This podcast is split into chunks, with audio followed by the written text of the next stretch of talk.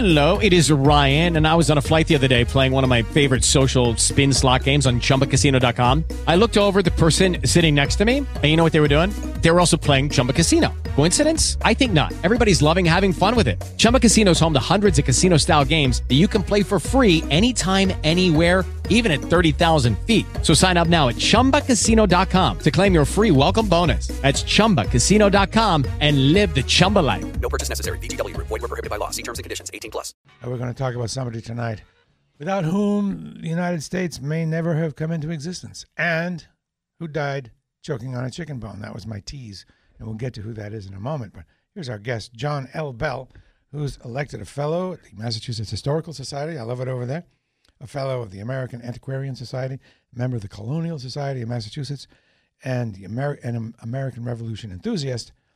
And John, you're also do you run the the website boston1775.net? Yes, that's where I write something every day about the American Revolution.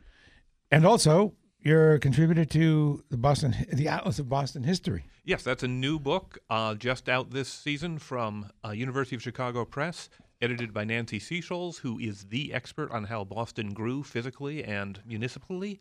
And uh, it's got uh, it, it gives an overview, full color maps, diagrams, charts, everything. It looks gorgeous. It's big, and it's only forty dollars. Do It's a great thing. Does it have maps that overlap like what it was like in 1775 and then what it was the exact see-through kind of map?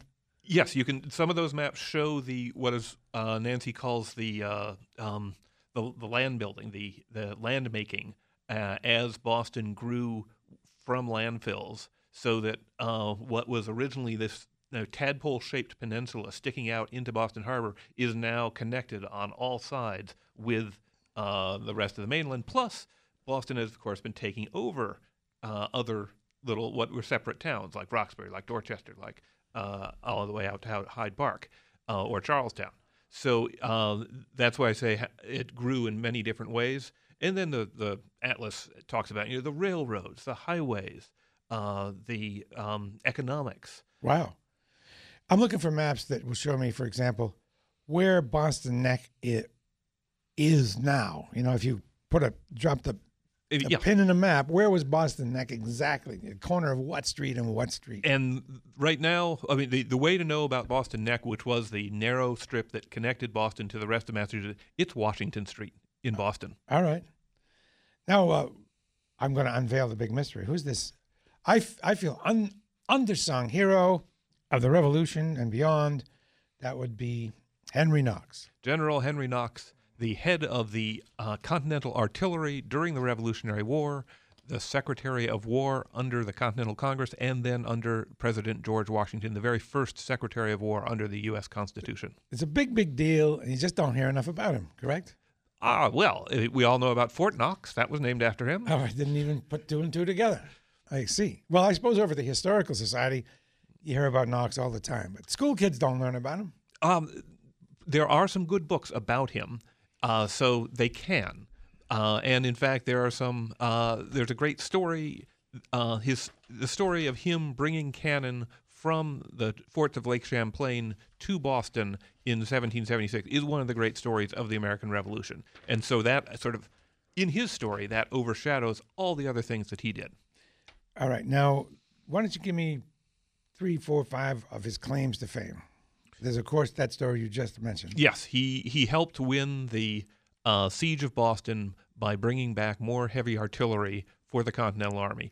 The Continental Army had some guns, but they didn't have enough to threaten British shipping and drive the British Army and Navy away from Boston. Then, during the war, Henry Knox was very closely associated with Washington. He was one of his uh, top uh, uh, generals. So, wherever Washington went, Henry Knox was there. So, he was at Trenton, he was at Valley Forge, he was at Morristown, he was at Yorktown. Uh, then, after the war, as I said, he, uh, Knox was Secretary of War for the Continental Congress, and then that was under the Articles of Confederation. And then, after the U.S. Constitution, he was Secretary of War for General Washington in charge of building up the Army, uh, which had uh, atrophied, and uh, also things like relations with the native nations to the West.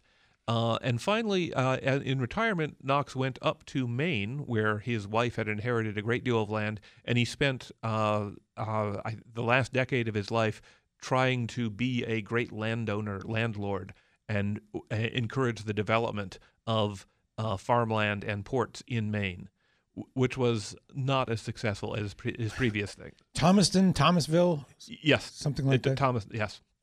About how when you say a great deal of land, a great deal of land in Maine during that time had, is a great, great deal, right? Do you have any idea how much? Uh, I don't know how much, uh, but um, the book about this, the study of this, is called Liberty Men and Great Proprietors by Alan Taylor, and he was a great proprietor, and you can just feel that uh, in the that phrase, "great proprietor," how much land he had, and he really wanted to be the big man. He wanted uh, people to be looking up to him. He wanted people to be paying rent to him. He wanted to be kind of the lord of the land. That's right. Uh, it was gonna. It was more like the the big landowners in New York. It was his idea than uh, anybody from Massachusetts.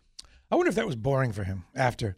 You know, a, a lot of folks come back from combat in the Middle East, and life, everyday domestic life, is very boring and difficult for them. I wonder if it was the same for him. He was a warrior. He, yes, he had gone through war. He had been uh, very high up in the U.S. government. Um, he, I, but I think he liked uh, being the big man in the medium-sized pond. Okay, let's go right to the early days, as far back as the records show. How how far back in Henry's life can we can we go? We know he was born in 1750.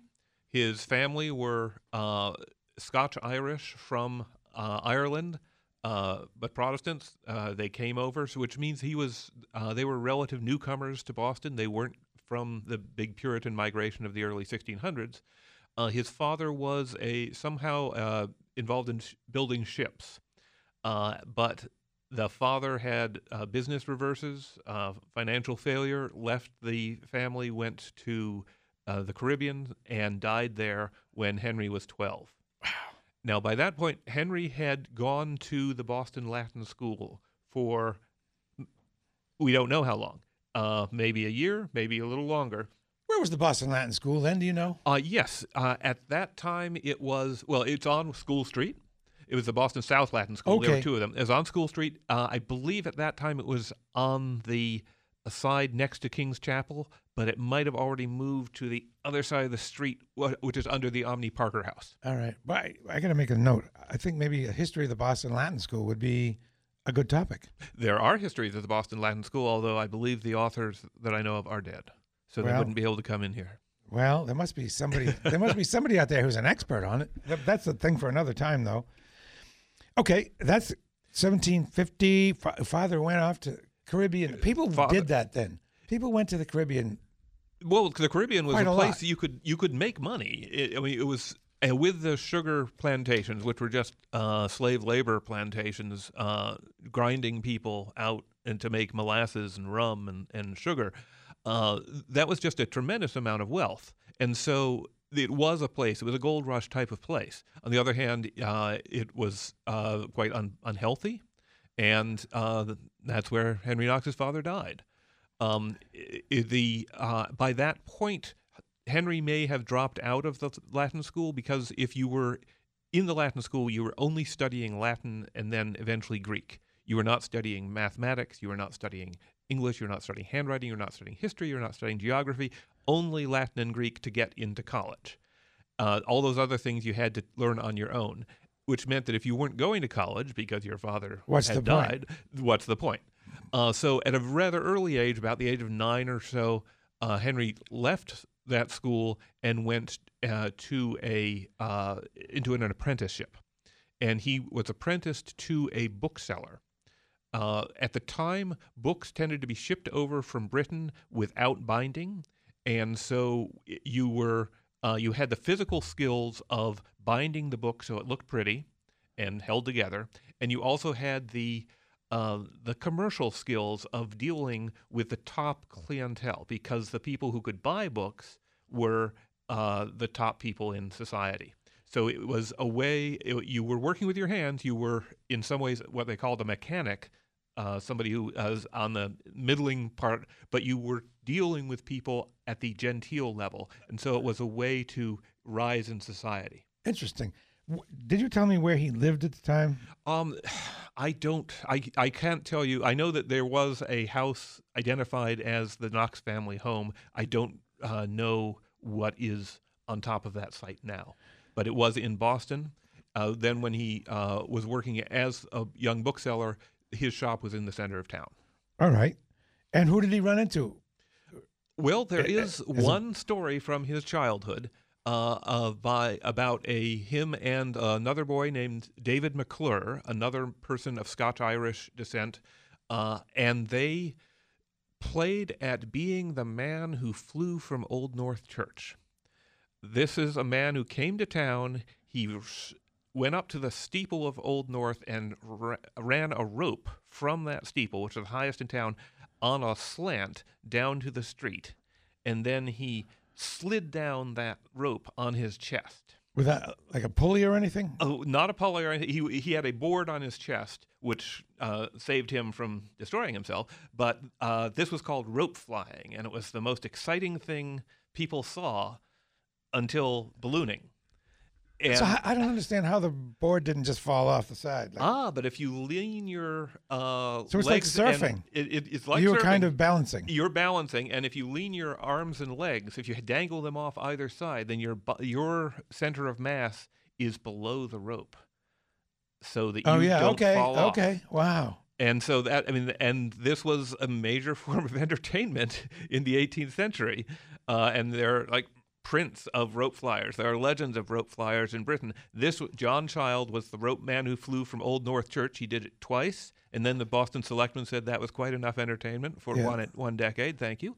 And but there is also a story from David McClure of him and Henry Knox playing at this game, sliding down fence posts uh, in the south end of Boston. Wow. So that it's one of the very rare uh, anecdotes of childhood in Boston. That is a good. I love that story.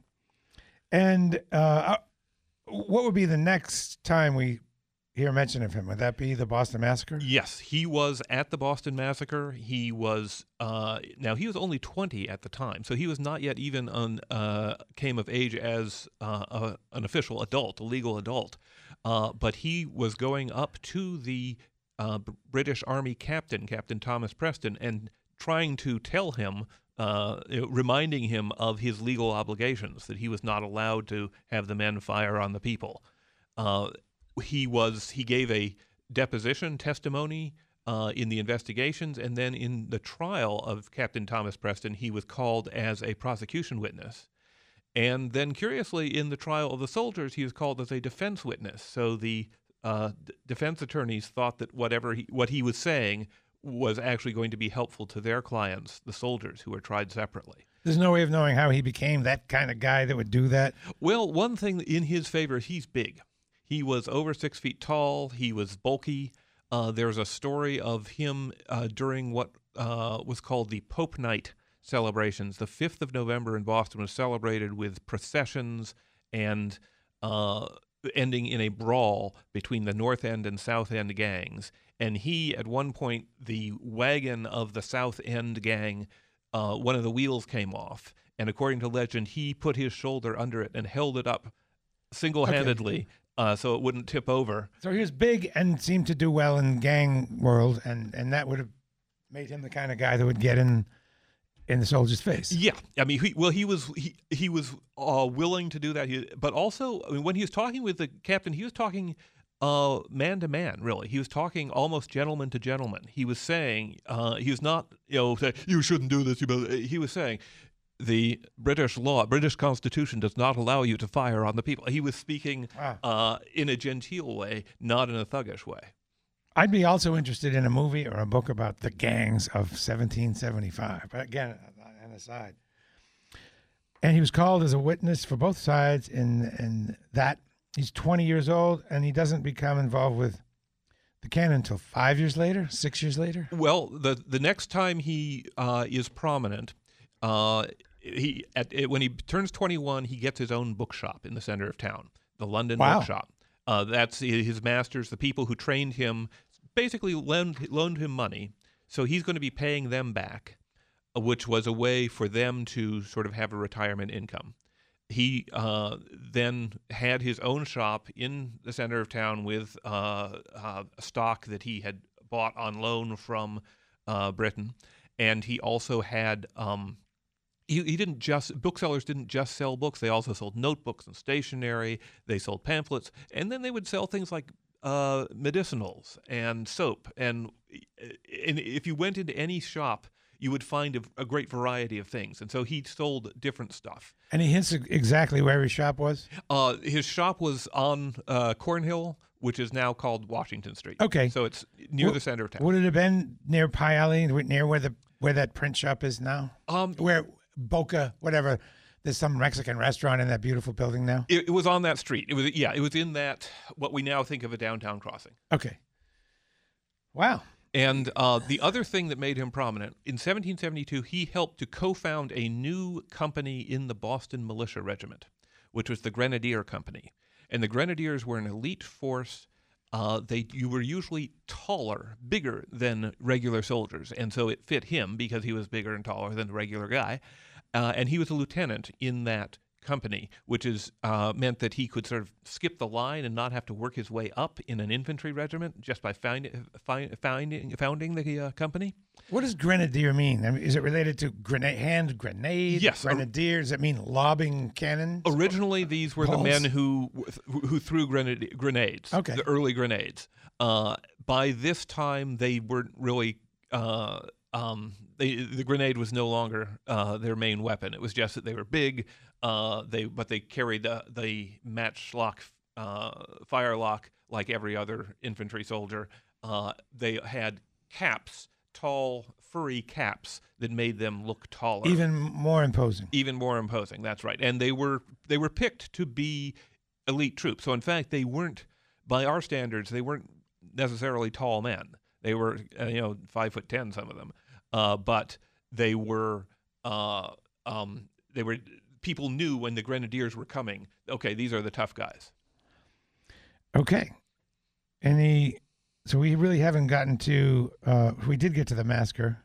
what would be next? The next is the Boston Tea Party. Tea Party. The night before the Boston Tea Party, there are reports that he was on the docks helping to patrol to make sure that the tea was not unloaded from the ships, but there is no evidence that he was part of the Tea Party. All so right. he might have been sleeping that night because he had been up all night the night before. So this is key here. Would he be more of a Sam Adams type of guy or a John Adams type of guy? Would he be in, you know, which a rabble rousey type of guy or a John Adams type of person? This, I think, this is a, a very important question. This is what I'm sort of looking at for uh, what I hope to be my second book on the revolution. Uh, there is no evidence that Henry Knox was deeply involved in pre revolutionary political activity.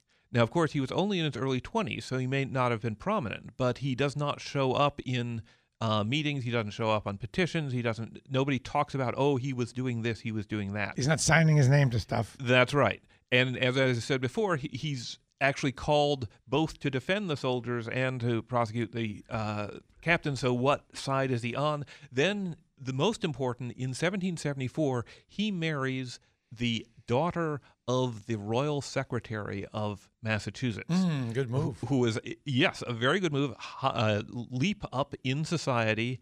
And this guy was like the literally the number three ranking loyalist official in Massachusetts Wow. is his now his father-in-law. Uh, so a great many people, I think, just assumed that he would naturally become a loyalist. That he would have more economic opportunity, he would have more family pressure, he would have more reason to support the crown uh, than to uh, be, remain a Whig, uh, even if he had been a Whig before. So, in fact, there's a, a Tory printer in New York who, as soon as he heard, as soon as he heard that uh, Knox had made this marriage, started sending him tea to sell. And Knox had to write back and say, "You know, you you do not want to sell tea in this town after the Boston Tea Party. Sorry."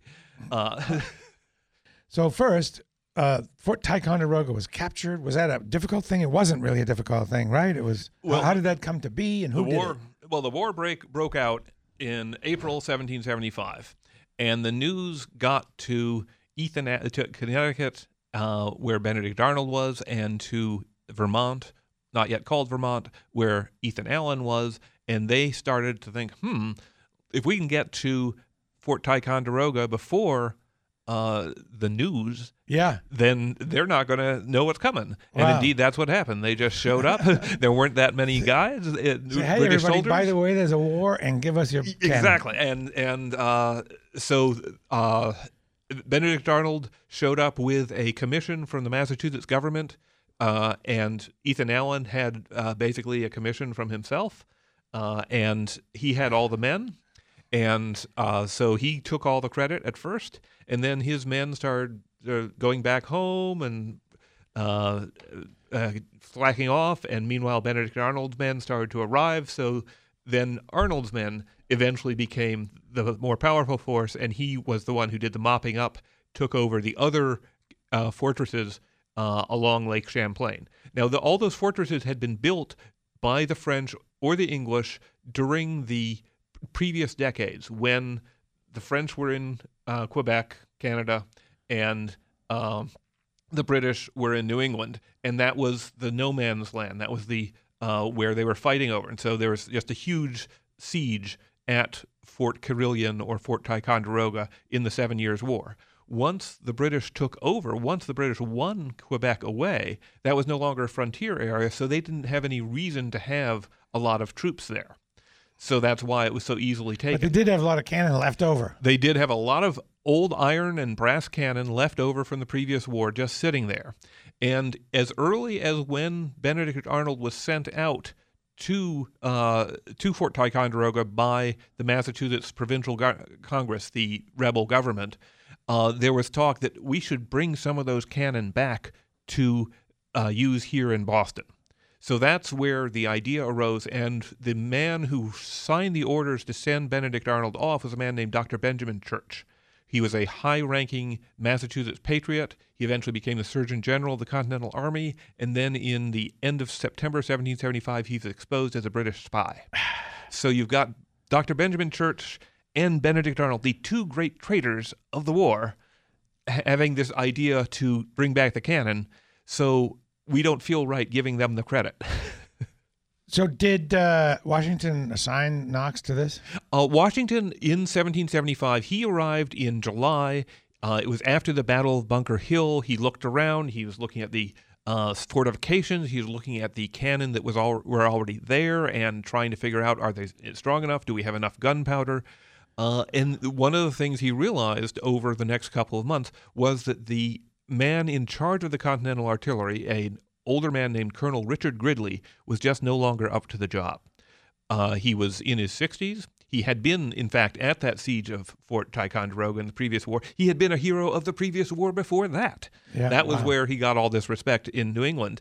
Uh, he had actually been gone into the Battle of Bunker Hill, which uh, more great props to him. But then, he, then he had been wounded. Huge. So he had to be taken. Uh, he had to recover at home in uh, Stoughton, and that meant that his son, who had refused to go into the Battle of Bunker Hill, was the one ferrying instructions from Dad to the rest of the officers, who now had no more respect for this young man. Right. So they said, you know what? This isn't working out. It just was not working out. So Washington had this idea in October 1775 to replace this 60 something, highly respected, heroic man who everybody in New England thought this is a you know a a artillery engineer and officer on the level of British professionals.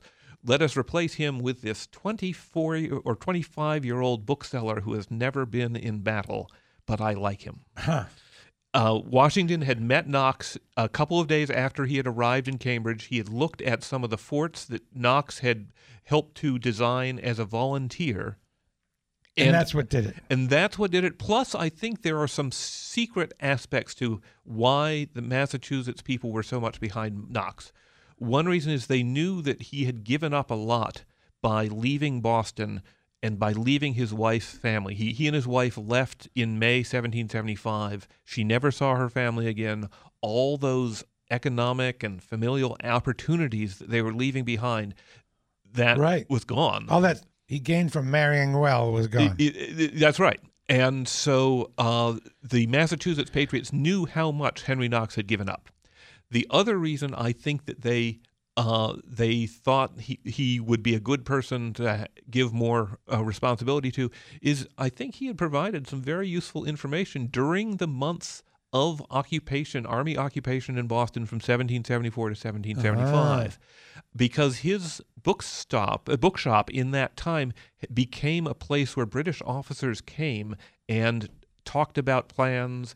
And uh, it was more like a cafe in some ways. They probably figured he was a Tory. That's right. Why they, I, I why think, they felt comfortable. I think it was quite helpful to them. Another thing that happens uh, at one point, Paul Revere has gotten together a a, uh, um, a, what he calls a committee of observation to watch what the British are doing, and they have been meeting in uh, the Green Dragon Tavern. And at one point, a man and Revere doesn't didn't give the name of this man, but a young man who was attached to the secretary's family came and said, "You know, Secretary Flucker knows where you're meeting. The governor knows where you're meeting." And it seems a lot of historians have come up with the idea that the most likely person to have given this warning to Revere was Henry Knox, who was Secretary Flucker's son-in-law. Now. Wow. So Where was the Green Dragon exactly? um, the Green Dragon uh, is now uh, the spot where it stood uh, is now a uh, entrance to the Haymarket station. Okay. Wow.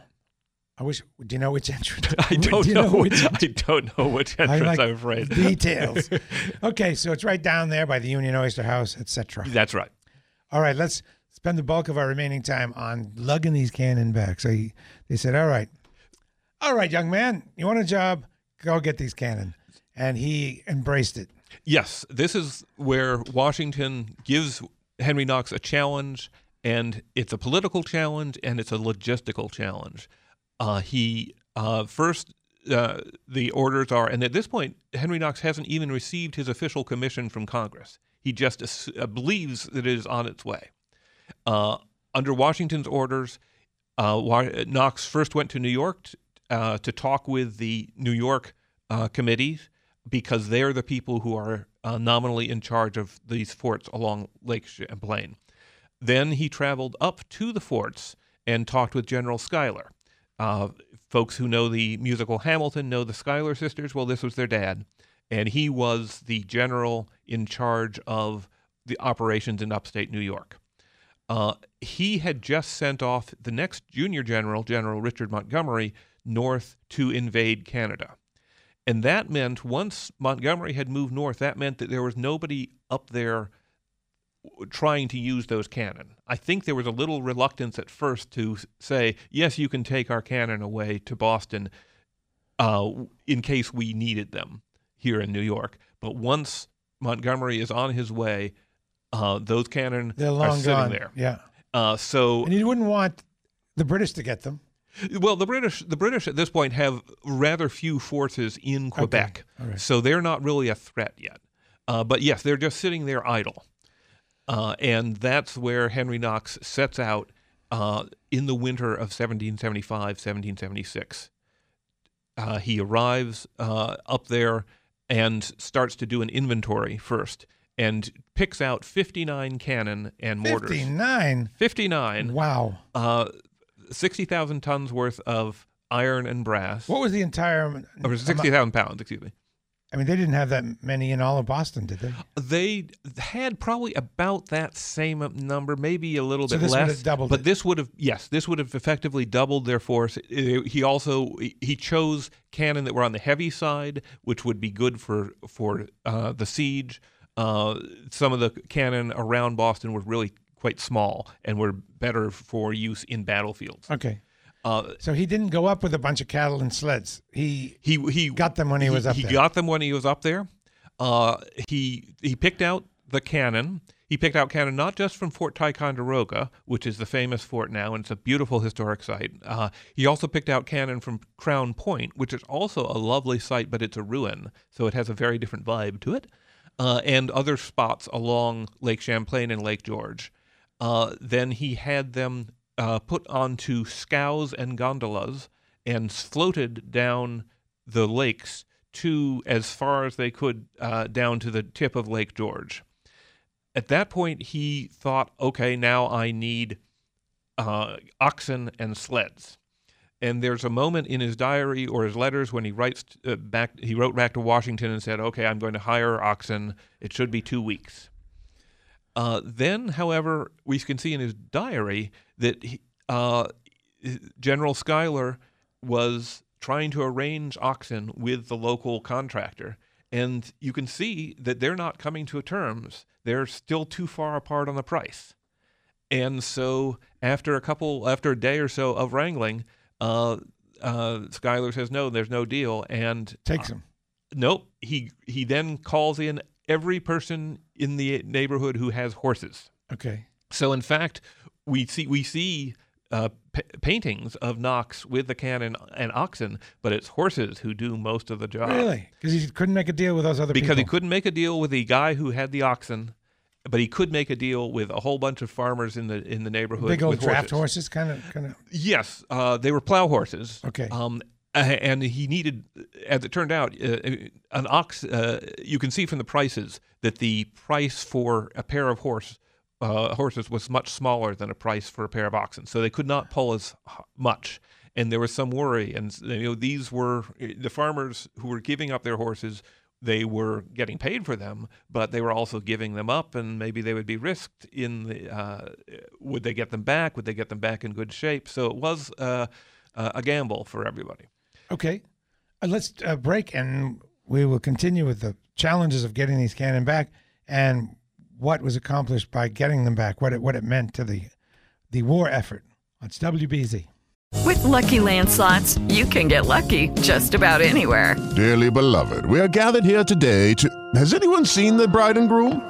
Sorry, sorry, we're here. We were getting lucky in the limo and we lost track of time. No, Lucky Land Casino, with cash prizes that add up quicker than a guest registry. In that case, I pronounce you lucky. Play for free at LuckyLandSlots.com. Daily bonuses are waiting. No purchase necessary. Void where prohibited by law. 18 plus. Terms and conditions apply. See website for details. What if you could have a career where the opportunities are as vast as our nation, where it's not about mission statements, but a shared mission? At U.S. Customs and Border Protection, we go beyond to protect more than borders from ship to shore, air to ground. Cities to local communities, CBP agents and officers are keeping people safe. Join U.S. Customs and Border Protection and go beyond for something far greater than yourself. Learn more at cbp.gov/careers. Fascinating hour with John L. Bell talking about Henry Knox and his heroic effort successfully to get the cannon from Fort Ticonderoga to Boston to protect Boston. And uh, we we're just talking about the procurement of the uh, the method to get it down here. So they got horses, They got horses, Sleds. sleds. Uh, basically, they were using the same technology that um, New Englanders used to uh, drag big logs uh, out of the forests or to take very big uh, crops to market. You actually wanted this to happen in winter because then you could uh, p- uh, hopefully have a snowfall, pack down the snow. It would be a much smoother ride than over uh, the bumpy dirt roads. One of the problems Knox faced is that there wasn't enough snowfall. Oh, There wasn't. Uh, there were times when he was you know, wading through three feet of snow to get uh, farther along on his journey, but there were a lot of times when it just wasn't cold enough and it wasn't uh, snowy enough for uh, these uh, very smooth roads that he was waiting for. and so lakes also were dangerous because it wasn't that frozen. That's right. He wanted to uh, use as much as possible to use the ice over the lakes uh, to move the, the, the guns across. And there was a place in Half Moon Bay at Lake George where an, a, a cannon fell through in January 1776. And he writes in his diary about going and you know reaming out the guy who was in charge of this and letting the gun fall through. And then three days later, another gun falls through on his watch. Did they drag him out? The They guns. got out the second gun, but not the first. So at this point, uh, it's J- January 7th, 1776. Uh, he's still up uh, in New York, still uh, 100, 200 uh, plus miles away from Boston, and he's now down to 58 guns. I wonder how they got that out. Did they? Did he make somebody swim in the lake and go put a rope around it? I that he doesn't talk enough about it, but he does. He is so grateful to the local people from Albany who uh, get, helped They to get it it out, out. that they name it the Albany gun. Yay! uh, and it may have been that it was the r- water there was just shallow enough that they were able to get a rope underneath it, or even possibly that as it went in, they realized what was happening and put a rope. Uh, actually, under maybe there maybe there was already a no. It would have been on a. It would have been on a sled. Okay. Um, and the sled, of course, would have been attached to to the oxen, and maybe there would have been a way to do it. All but right. it uh, um, it was it was tough. How long did it the whole journey take? Uh, the, the whole journey took six weeks. At one point, Knox was thinking it might take two weeks, but it was uh, 300 miles uh, first uh, south from the lakes, and then over the Berkshires into Massachusetts, and then across uh, central Massachusetts. It's five miles a day. Um, did you do the math? I Very good. did All th- right. 300. Oh, oh, no, I no, I did it wrong. Six weeks. Hold on. I'll do the math later. I did 60 days, but six weeks is is not that. It's 42 days. So I'm I'm wrong. Okay, and they so they sent word forward. We're almost here, right? They, Uh, they sent word forward. People in around Boston were awaiting them with interest. People along the way would come out and, and ask, "Can we fire the guns? Can we hear the guns?" we think no. We think that, Well, of course did- this had to be all secret. Well, actually not, because at this point there are very few uh, Tories, as they say, call them, in the countryside, and those those the ones that were were pretty quiet. Plus, uh, they weren't. What if they knew about the guns? What could they have done? How could they have gotten that news over to General Howe in Boston, and what could he have done with it? So, there was, in fact, um, a time when. Uh, the people in Springfield, Massachusetts, were so excited about the gun, uh, a big one called the Old Hog, that uh, Henry Knox did allow them to fire it. Really? Uh, and then eventually the guns are brought um, in uh, to Framingham, and Framingham seems to be the place where they were put onto carriages and made ready to be used in the siege. That is where uh, John Adams saw them.